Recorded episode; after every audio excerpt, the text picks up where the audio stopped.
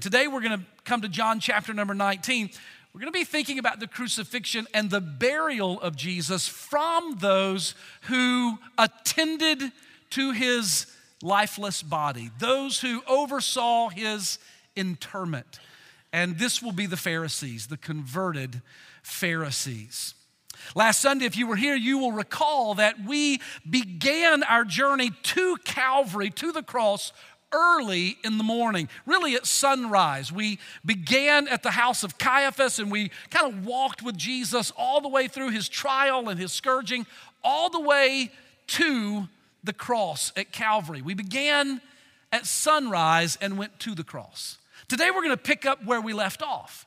And we're going to begin at the cross and we're going to walk away from the cross to the tomb of Jesus to see his burial just before sunset.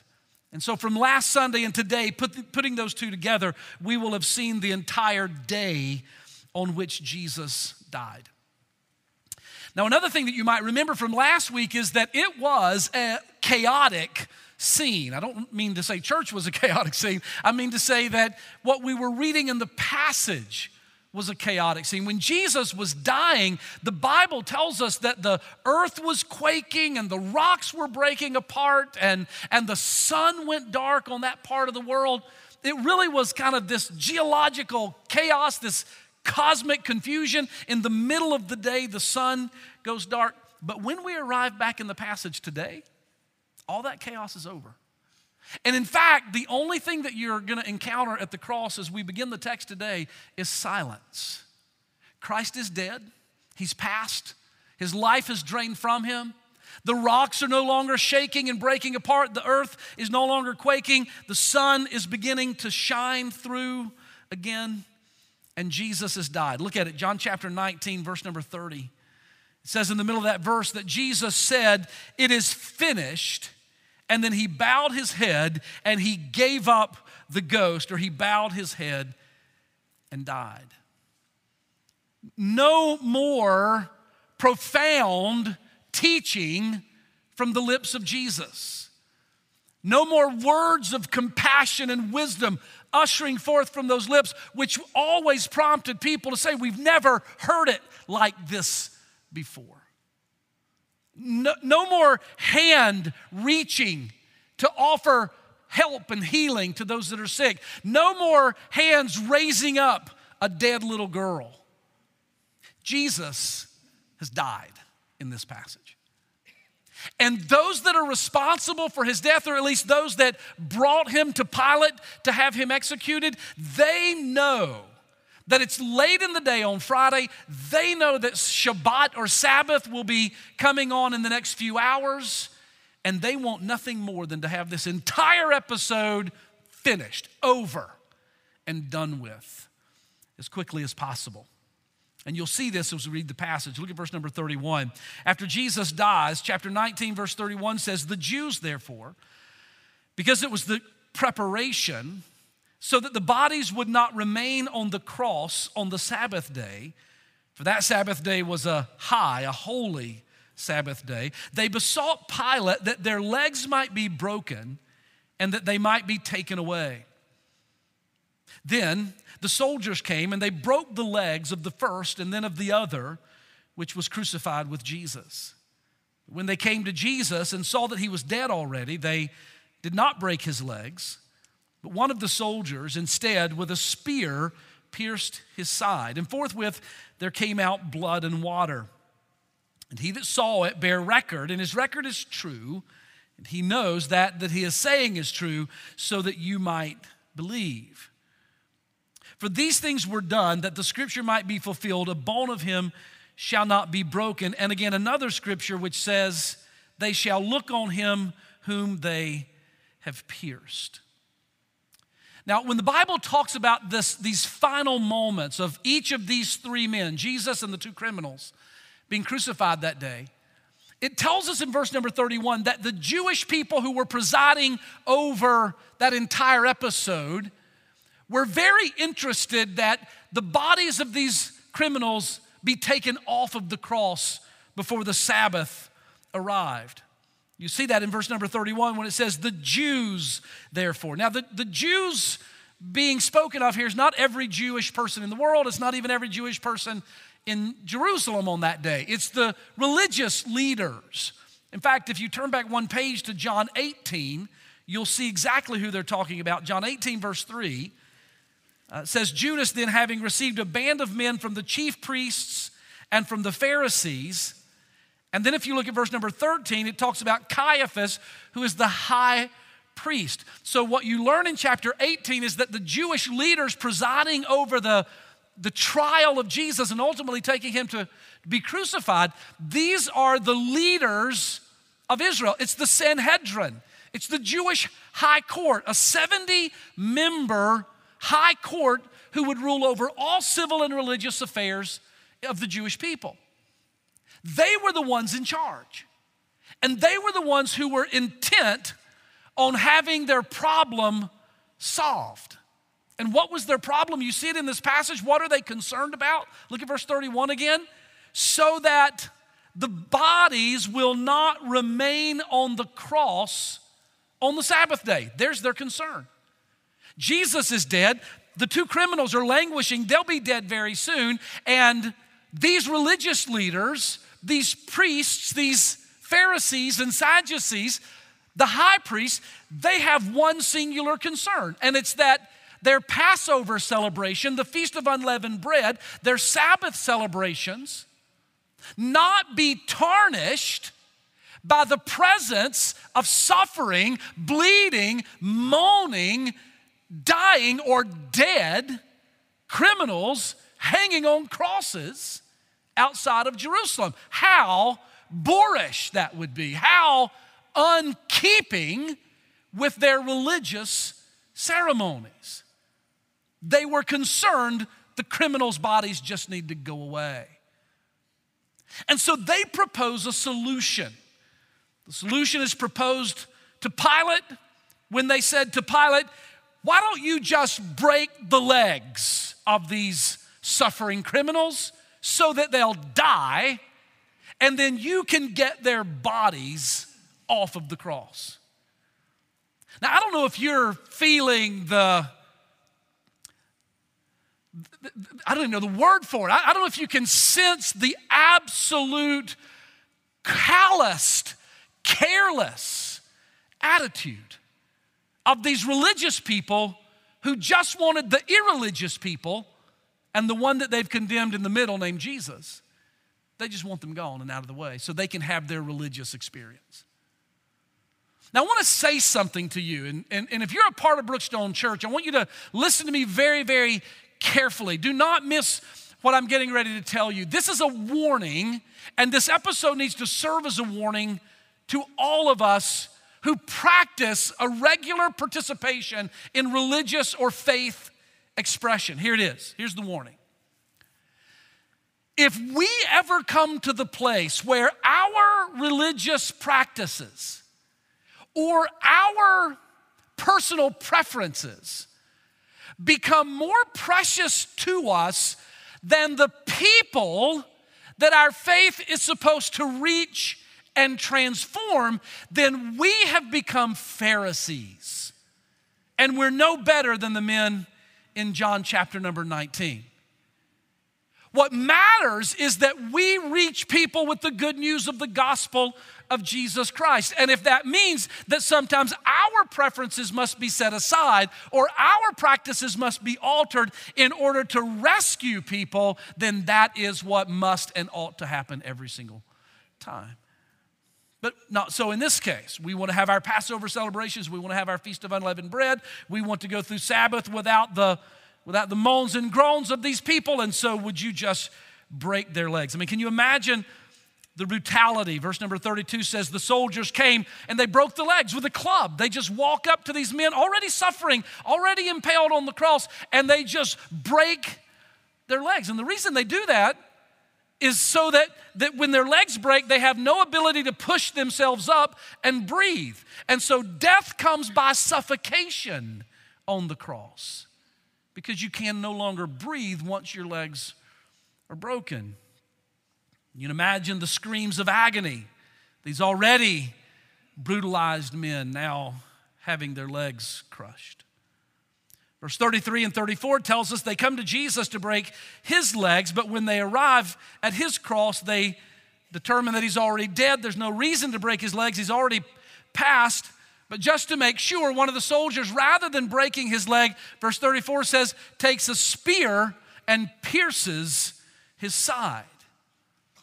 Now, it seems like a random sort of set of circumstances. He comes to Jesus, his, his, he's already died, and so he, he puts a spear in his side. There's no sense that a command is given. There's nowhere in the text that says he was told to do this. He just does it.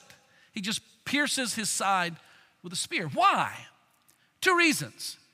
The Bible, in fact, tells us in the next verses, verse 36 and 37, that these things were done in order to fulfill the will of God or to fulfill the prophecies in the Old Testament that pointed to the identity of Jesus.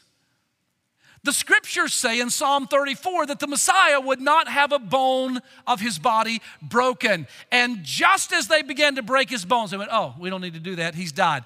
And the will of God was fulfilled. Which, by the way, you know why that's so important, don't you? Because Jesus was crucified at Passover. When they were celebrating the death of the Passover lamb who had died in Egypt all those years ago.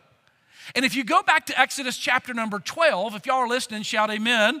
Don't miss this. If you go back to Exodus chapter 12, Moses said, Take your lamb, your Passover lamb. The blood of that lamb is going to cover you, and, and the judgment will not come to you. But you are to kill that lamb, drain its blood, consume it, but do not break a bone of the lamb. And Jesus is our Passover lamb, and that's the reason his bones were not broken. But then the Bible also says in Zechariah chapter 12 and verse 10 that they would look upon him whom they have pierced. And so he was pierced with a sword.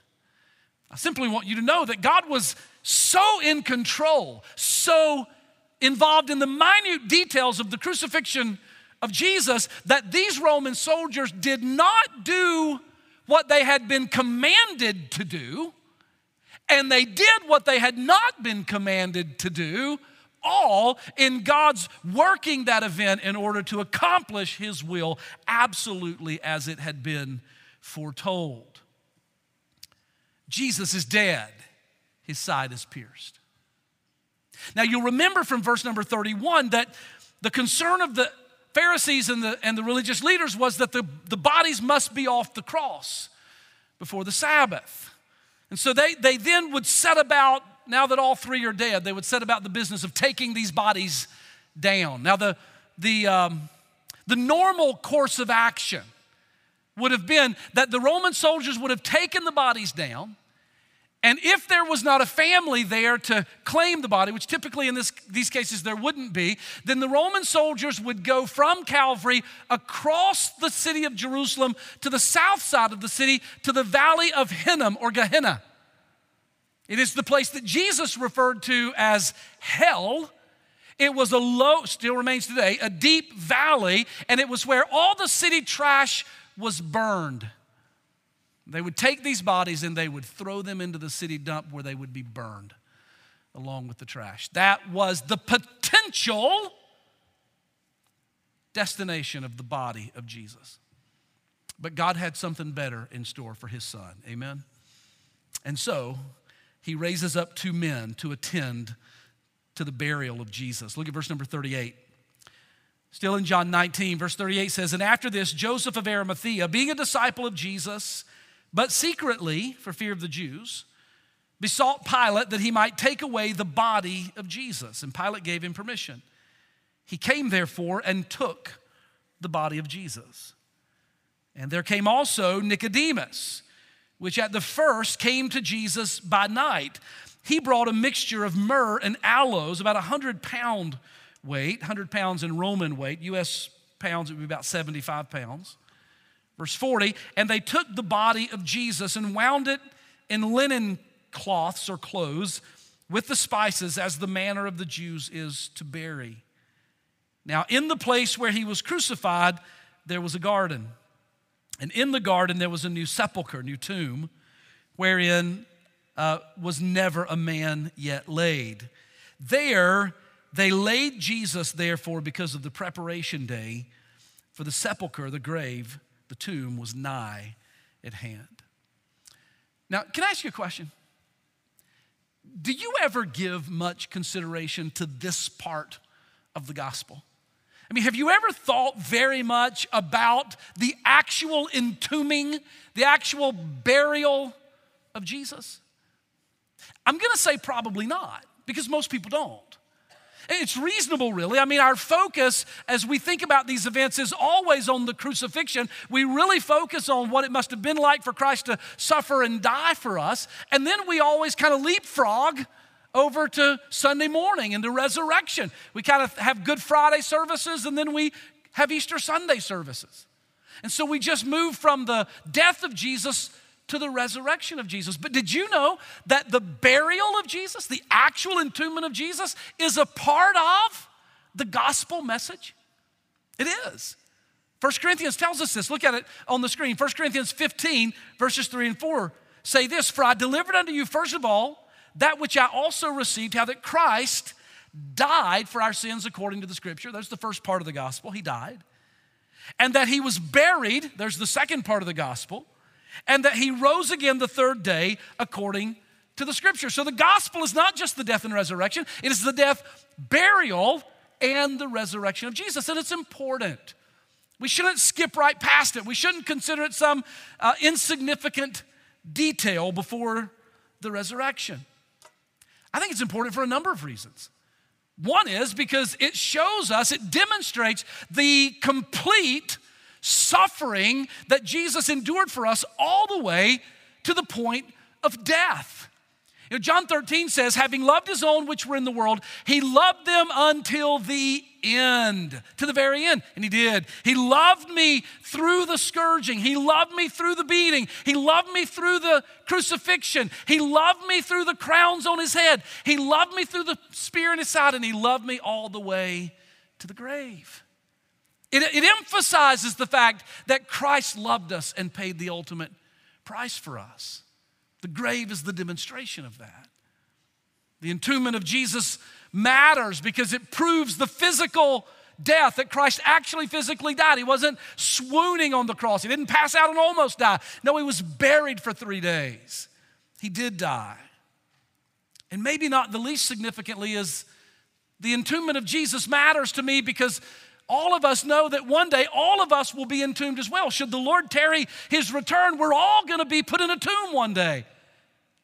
And that idea might frighten you, it might scare you to death. They're going to put you in a box and close the lid and put it in the ground or put you in, a, in, a, in a, uh, an ossuary and, and put you into a, a wall and close the, the face of the door of that wall. And you might be terrified of that.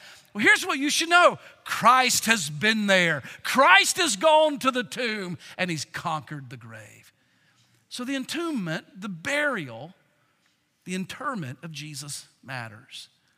And what we're reading in this passage today is the graveside service of Jesus. I've done many graveside services over the years, just did one uh, a week ago of a dear friend who was part of our church when I came. When I came here 32 years ago, Steve Edmonds was a member of our church then, actively serving the Lord. And he served for years here. And we had Steve's graveside service. I've been to many, many graveside services. And graveside services, by their nature, are very often brief. They don't last very long, but they're not often rushed. This one, the tomb service, the graveside service of Jesus, was rushed. Here's why. Look at verse 31 again. The Jews knew that uh, the Sabbath was coming. They, they needed to get this done before the Sabbath arrived. And so the same principle of adhering to the laws of the Sabbath applied to, to those who were burying Jesus. Now, we, we know that Jesus was crucified in the morning at 9 a.m. He was nailed to the cross at 9 a.m. He was on the cross for six hours and he died at approximately 3 p.m. on Friday, on the Sabbath, or as the Sabbath was getting ready to come on Friday evening. Sabbath would begin at sunset on Friday, and so sunset would arrive at about six o'clock, maybe a little after. If he died at three and Shabbat or Sabbath begins at six, they have at the most a little more than three hours. They have about three hours to get him off the cross and get him into the tomb, okay? They don't have much time. And so their services to him, uh, their care of his body is by requirement, it is rushed. And so you'll be pleased to hear, by the way, that in the, in the spirit of that reverent brevity of a graveside service, I'm going to be brief in my remaining comments to you today, okay? I just want to I want to share just a few observations about his burial. And then we're going to be dismissed and we'll leave here today thinking about the great celebration that will come next weekend when we celebrate his resurrection. Before we make those observations, can I get you to do with me today what I asked you to do last week? And I said it's a little bit elementary, but it's important for us to acknowledge this. You know, last week we learned together that when we look at the cross, we should say, He did that for me. Because Christ crucified as a historical fact is true, but it's not terribly transformative. But Christ crucified for me is transformational for my life. When I realize that the suffering of Jesus was about me, that I deserved the death because I was the sinner, he didn't because he's sinless.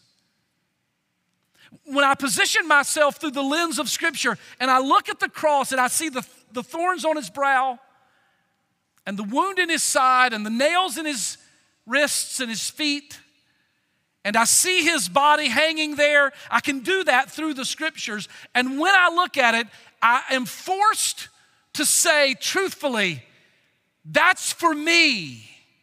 He did that for me. And when I know that He did it for me, it changes everything about, about me. So I want you to say that out loud. We did it last week. Would you say with me, He did this for me? Would you do it? He did this for me. Maybe you've never articulated that about the cross of Jesus before, and today's the first time. Say it again. He did this for me. He really did. And that's important because when I recognize that Christ was crucified for me, it inspires in me a boldness for his name. I want you to write this down. Christ crucified for me inspires boldness. The Bible tells us that there are two men who attend to the body of the crucified Christ. One is named Joseph of Arimathea. All four gospel writers tell us that Joseph is the one who was responsible for taking the body of Jesus and having it properly buried Joseph of Arimathea. There's a second man that's involved in his burial. Only John gives us the detail that he was involved, and his name is Nicodemus. And all of you know the name Nicodemus from John chapter number three. Nicodemus and Joseph are the two men who took the body of Christ to have it buried. Now, we know a lot about both of these men. The Bible tells us much about them. It tells us, first of all, that both of them were wealthy, influential leaders in their community, in Jerusalem and in the nation of Israel. Both of these men were spiritually minded men. And by that, here's what we mean the Bible says in all three, I think, Matthew, Mark, and Luke, of Joseph that he looked for the kingdom of God. That is, he looked for the Messiah to come. And he recognized that when Jesus came, he was the Messiah. John tells us about Nicodemus who came to Jesus by night and said to him, We know that you have come from God because you're doing miracles that no man can do unless God was with him. Nicodemus was spiritually minded as well. He was looking for Christ, the Messiah, to come. So they're both wealthy and influential men. They're both men who are spiritual leaders. In fact, Jesus called Nicodemus a teacher in Israel. They also are both men who at some point had offered timid defenses of Jesus. Neither one of them had been consenting to his death when the Sanhedrin met to condemn him to death, but they had also offered timid um, reserved defenses of him earlier in his ministry. And as I mentioned, neither of them consented to his death. Look at verse number 38, where the Bible says this very telling, it's a very descriptive uh, uh, word about Joseph. It says, After this, Joseph of Arimathea came who was a disciple of Jesus, but secretly. Stop right there for just a second. He was a disciple of Jesus, meaning he believed in Jesus, he was a follower of Jesus, but he was scared. You listening? He was afraid of what following Jesus would mean for him. And so he kept his faith in Jesus a secret. He kept it to himself. Nicodemus, the same. He believed in Jesus. You're a man come from God. You have to be from God. But Nicodemus came to Jesus by night under the cover of darkness because he was timid. He was afraid. These are two men who were secret disciples of Jesus. Can I ask you a question? Are you? Are you a secret disciple? You're a follower of Jesus. I mean, you've trusted Christ as your Savior. You're confident that heaven is your home. But you're so afraid of what taking a bold stand for Christ would mean for you. Like if you determine I'm to live my life completely for Christ, I'm to make my bold stand, I'm to stand with Him in all things that I do in this world, well, that might have some negative repercussions on my job or with some of my friends or on my campus or what will people think of me? And so, like Joseph and Nicodemus, you're afraid. But something changed when they saw Jesus hanging there. Man, when they saw the, the limp body of Christ on that cross, they knew He did that for me, and a boldness rose up in them. And the Bible says that Joseph went to Pilate and boldly demanded the body of Christ. he went to Pilate and said, Don't you take the body of my Lord and throw it in the trash heap. I love him. He's, he matters to me. His body is precious to me. I will bury him even in my own tomb.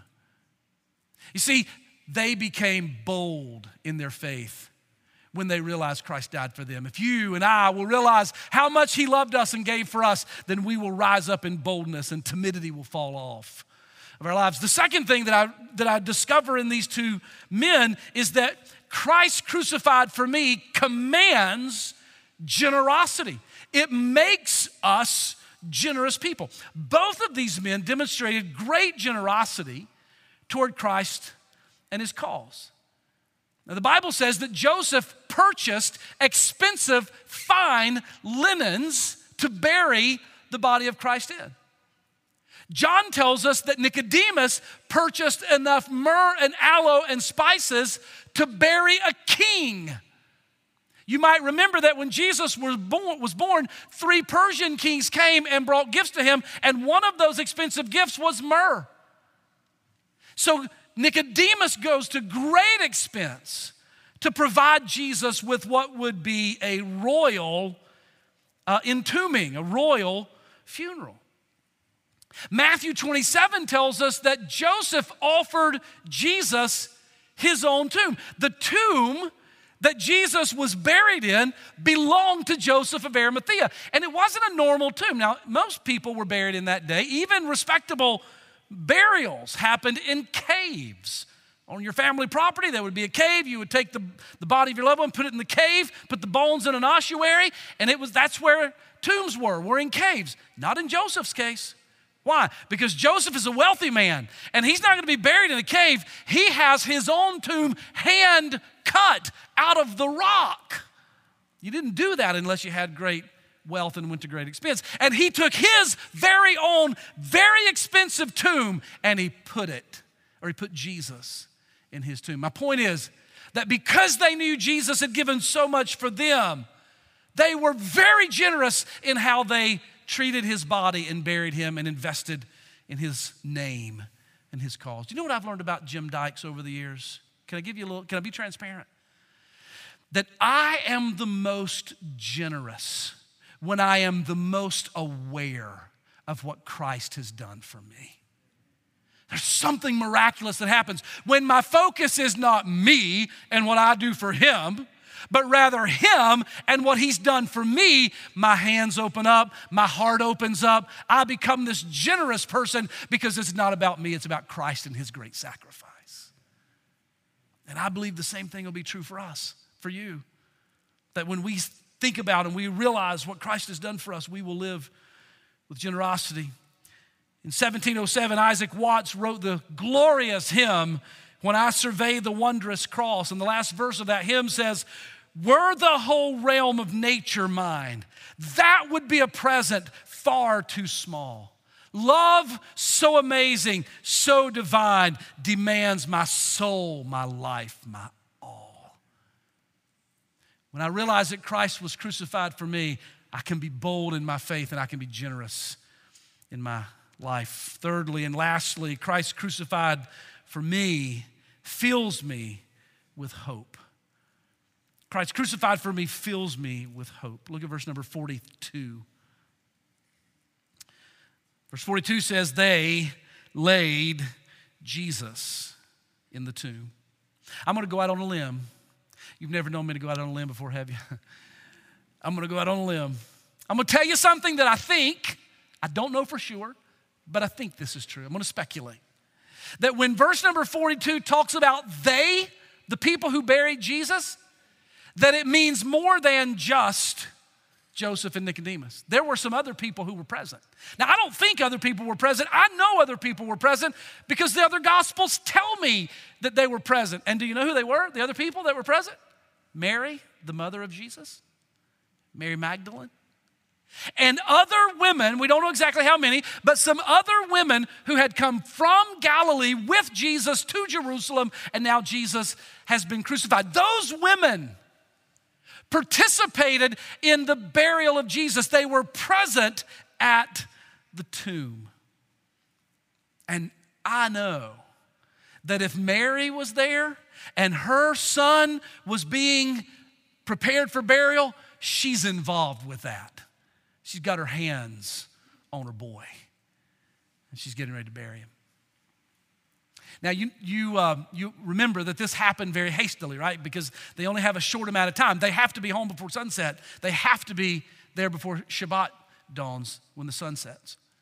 And so they're hurrying and, and they, they bring the, the, the, the, linens that, that Joseph purchased, and they bring the myrrh and the aloe that, that Nicodemus has brought, and they, they wash the body of Jesus with their tears, probably more or as much as with the water. They, they wash the body as quickly as they can. They begin to anoint it with the spices and the aloe. They begin to wrap the body in the burial strips of cloth, not a sheet, but cloths, sometimes called swaddling clothes. The same strips of cloth that he was wrapped in at his birth. The same kind of strips. They begin to wrap him in those. And do you think that as Mary wraps the body of her son, she remembers wrapping him 33 years earlier? When they would wrap a body for burial, they would wrap it in these strips of cloth. And you sometimes think of a mummy like it comes all the way up and over the face and the head. It's not the way it happened. They didn't cover the face. It's swaddling clothes. Think of a, a baby swaddled. When you swaddle a baby from the foot all the way up, you swaddle it tightly, but you don't cover the baby's face in, in the blanket or the sheet. The face remains uncovered. I'm convinced that Mary is participating and she's wrapping, and as she's wrapping his body and helping, she's just looking at his face. And she's remembering the first time she saw that face. And she's weeping over the death of her son. And the last thing that they would have done.